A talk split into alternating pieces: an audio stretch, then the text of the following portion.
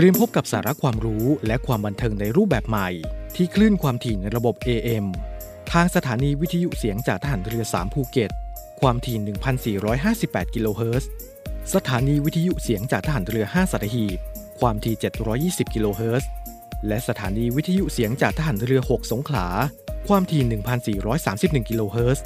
และทางแอปพลิเคชันเสียงจากทหารเรือ ในระบบปฏิบัติการ Android ได้ทุกพื้นที่ กับทุกความเคลื่อนไหวในทะเลฟ้าฝั่ง ติดตามรับฟังได้ที่นี่ เสียงจากทหารเรือ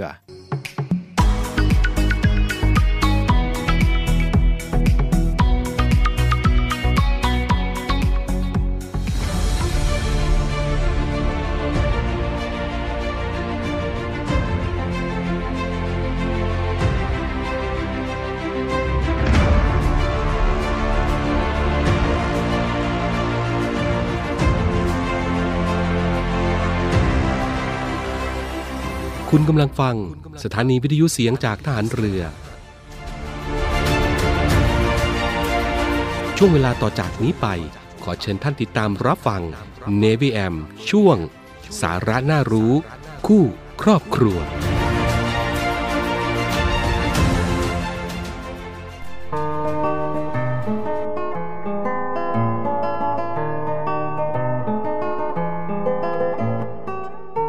าติบ้านเมืองประกอบด้วยนานาสถาบัน อันเปรียบได้กับอวัยวะทั้งปวงที่ประกอบกันขึ้นเป็นชีวิตร่างกาย ชีวิตร่างกายดำรงอยู่ได้ เพราะอวัยวะใหญ่น้อยทำงานเป็นปกติพร้อมกันอย่างไร ชาติบ้านเมืองก็ดำรงได้ เพราะสถาบันต่างๆ ตั้งมั่นและปฏิบัติหน้าที่ของตนโดยพร้อมมูลอย่างนั้น พระบรมราโชวาท พระบาทสมเด็จพระบรมชนากาธิเบศรมหาภูมิพลอดุลยเดชมหาราช บรมนาถบพิตร ระราชทานแก่ทหารบก ทหารเรือ ทหารอากาศ ตำรวจ และอาสาสมัครพลเรือน ในพิธีตรวจพลสวนสนาม ในงานพระราชพิธี รัชดาพิเศษ 8 มิถุนายน 2514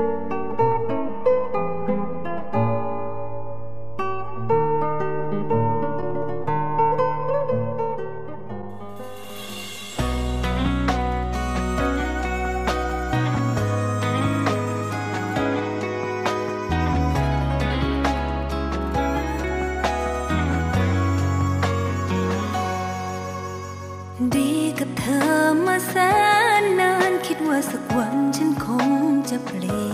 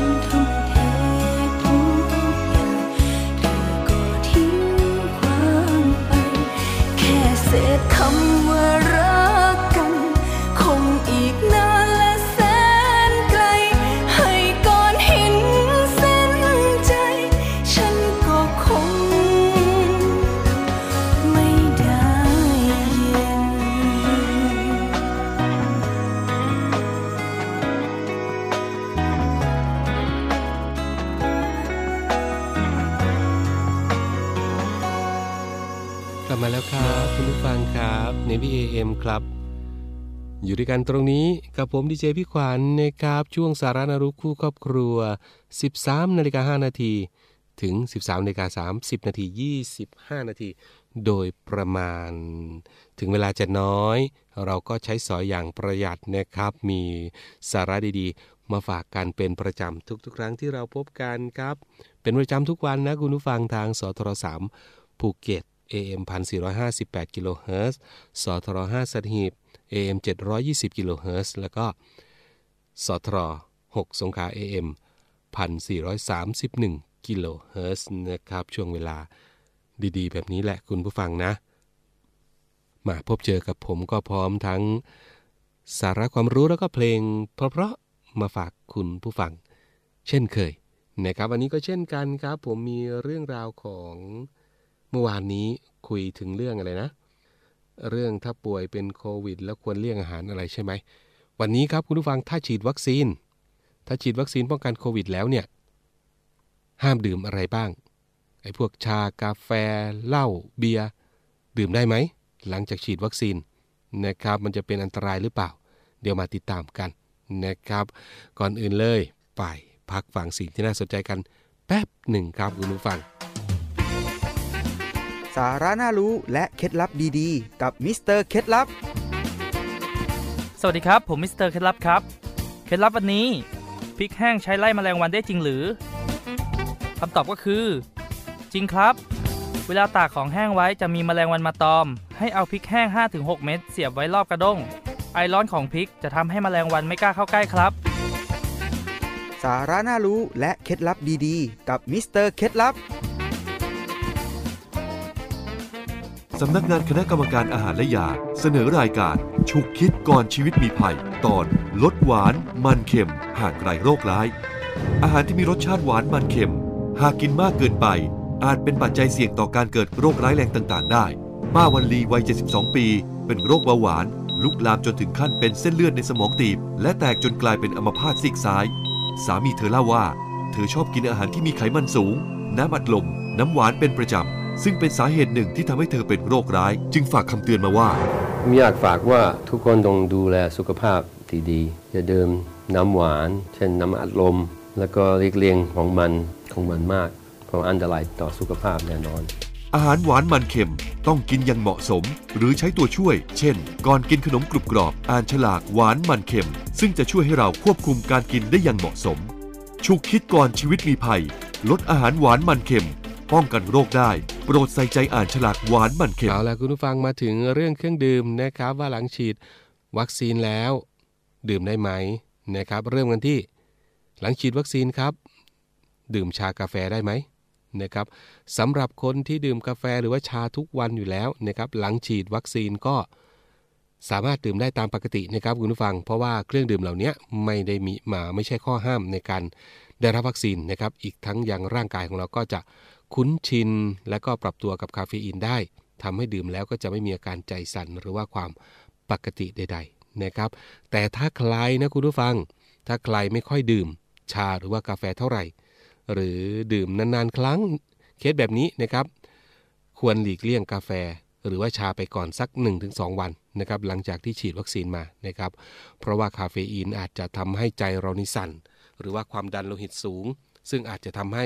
สับสนแล้วก็แยกอาการไม่ได้ว่าเป็นผลจากคาเฟอีน หรือว่าผลข้างเคียงจาก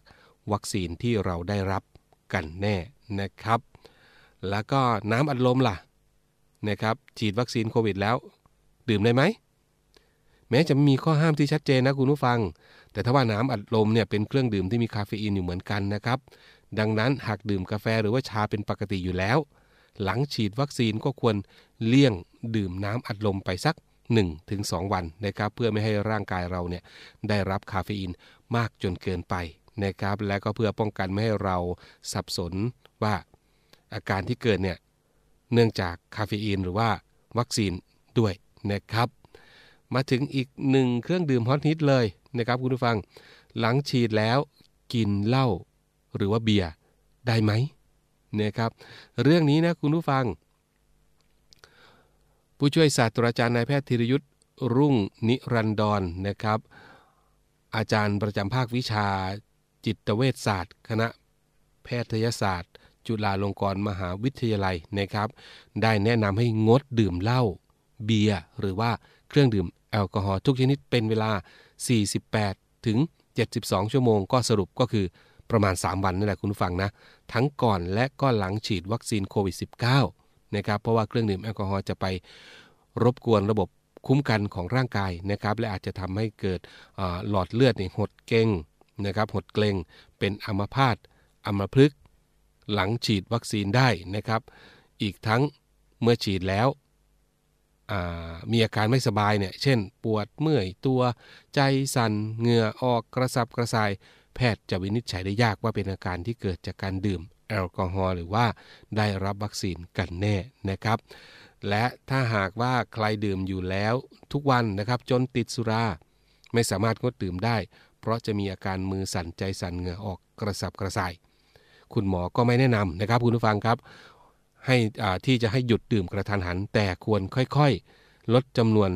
ดื่มลงนะครับ ลดจำนวนการดื่มลง ตั้งแต่ช่วง 1-2 สัปดาห์ก่อนที่จะไปฉีดวัคซีน นะครับ นั่นก็คือเรื่องของทั้งเครื่องดื่ม แล้วก็ที่หลังจากที่เรานะครับ ฉีดวัคซีนแล้ว อันไหนดื่มได้ อันไหนดื่มไม่ได้นะครับนี่ก็เป็นอีกหนึ่งเรื่องราวดีๆนะครับที่เราสามารถบอกคนในครอบครัวเราได้นะครับ บอกคนที่เรารักและรักเราได้นะครับ คุณผู้ฟังเอาละไปพักฟังเพลงเพราะๆครับคุณผู้ฟัง แล้วช่วงหน้ากลับมาพบกัน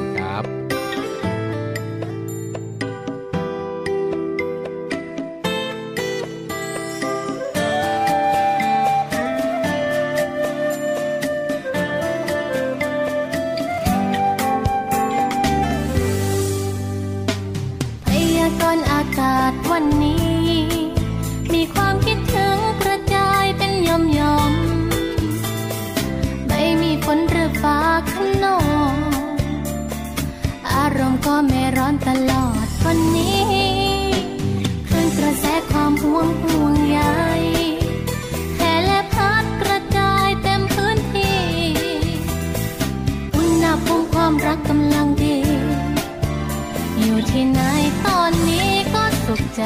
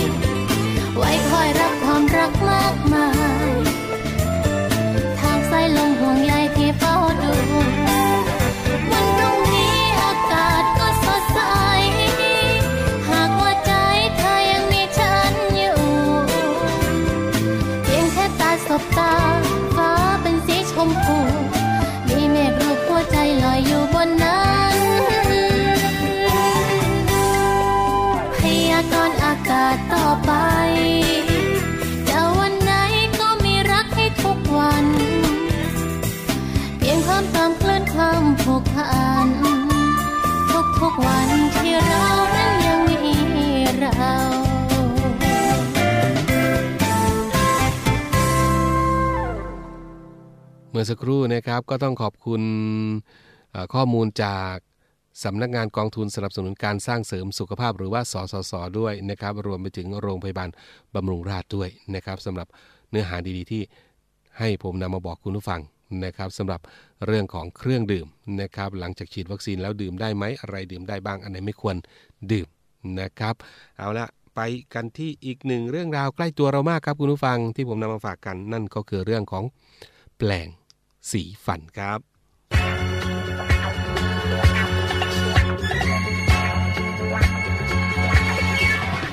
สาระน่ารู้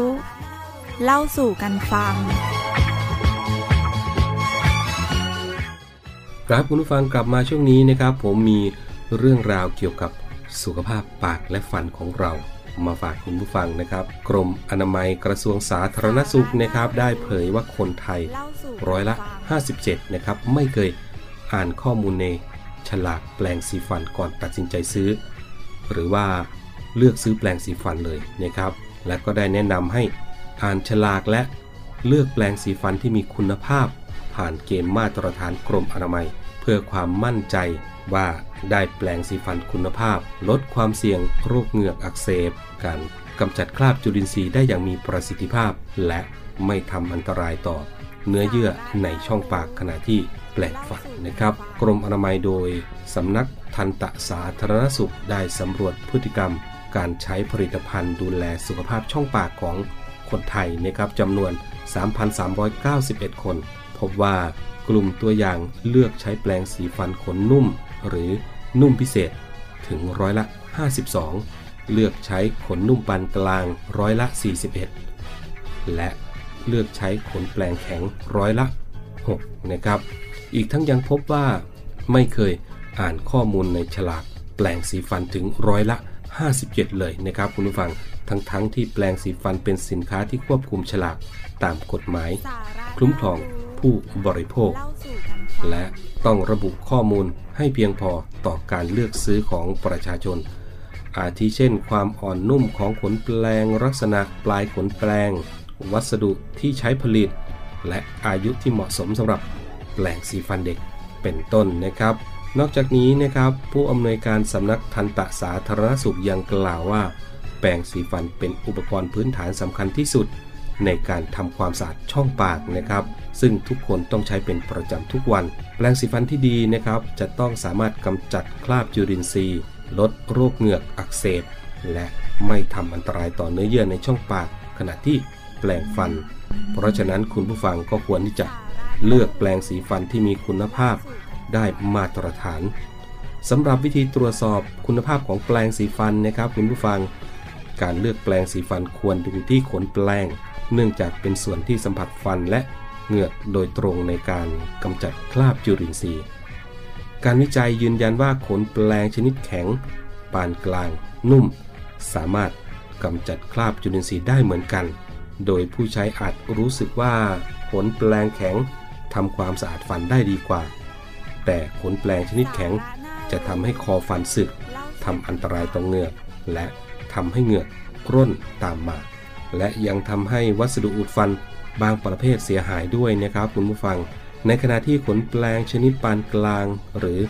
นุ่มปานกลาง อาจมีผลเช่นเดียวกับขนแปลงแข็ง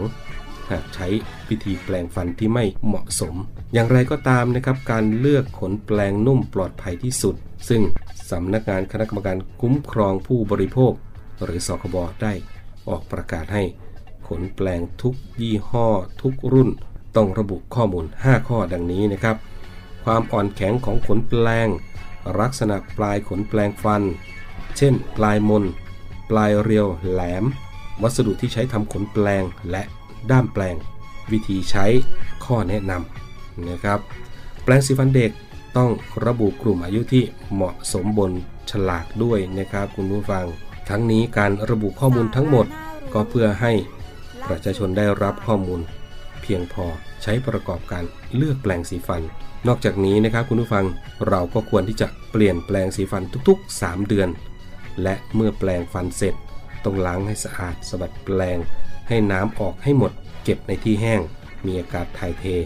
โดยวางแปลงสีฟันในแนวตั้ง และไม่ควรเก็บในกล่องเก็บหัวแปลง เพราะจะทำให้แห้งยากเกิดการสะสมของเชื้อโรคได้ และไม่ควรเก็บแปลงสีฟัน รวมๆกัน เพราะหากมีผู้ป่วยจะเป็นการแพร่เชื้อได้นะครับ นั่นก็เป็นเรื่องราวเกี่ยวกับสุขภาพปากและฟันของเราที่นำมาฝากคุณผู้ฟังในช่วงนี้ ขอบคุณข้อมูลจากกรมอนามัยกระทรวงสาธารณสุขนะครับ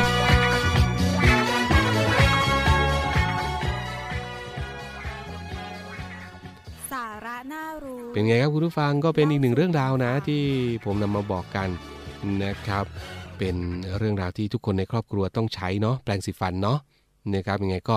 อะบอกกันสักนิดหนึ่งละกันนะครับอีกหนึ่งเรื่องราวที่นำมาฝากกันวันนี้นะครับแม่มาถึงตรงนี้เวลาหมดอีกแล้วคุณผู้ฟัง ผมต้องลาแล้วนะครับ ขอบคุณสำหรับการติดตามรับฟังครับพบกับผมได้ใหม่นะในวันพรุ่งนี้ วันนี้ต้องลาไปแล้วนะครับ ขอให้มีความสุขทุกทุกท่านนะครับ สวัสดีครับ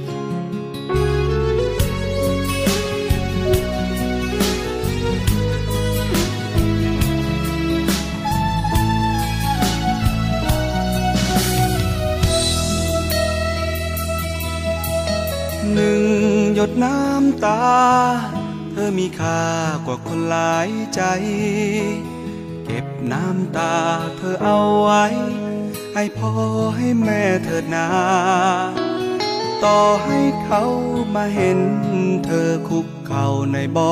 น้ำตา ก็คงคิดเพียงจะสมน้ำหน้า เมื่อรักเหลือค่าแค่สู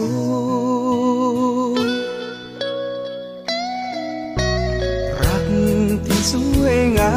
มเหมือนปราสาทที่ก่อด้วยทรายสร้างมาดีสักแค่ไหน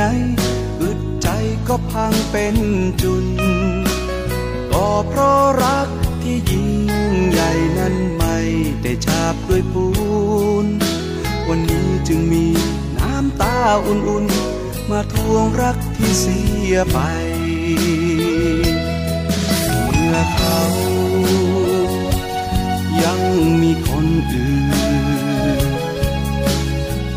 เธอเองจะฝืนรักเขาทำไม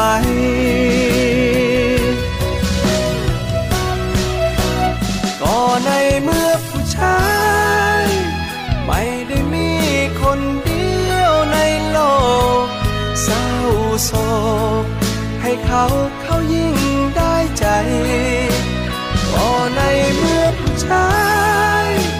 ไม่ได้มีคนเดียว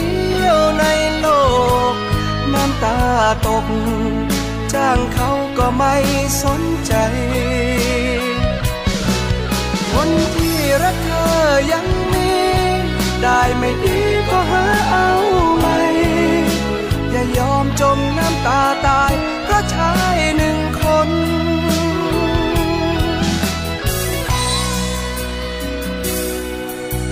หนึ่งหยดน้ำตา ว่าคนอย่างเขา รักมันจบก็แค่เหงา หนักเบาก็แค่ต้องทน แต่เมตตาให้เขาดีกว่า ชาติหน้าจะได้หลุดพ้น กับการต้องเจอรักที่มืดมน จากคนที่ใจไม่จริง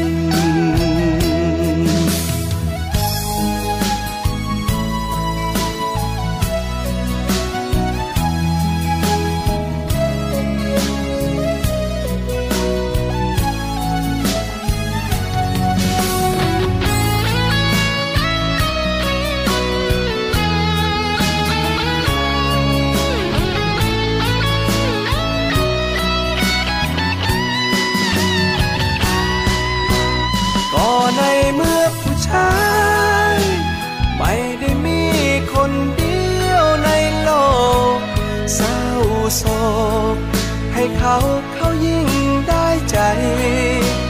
ก็ในเมื่อผู้ชาย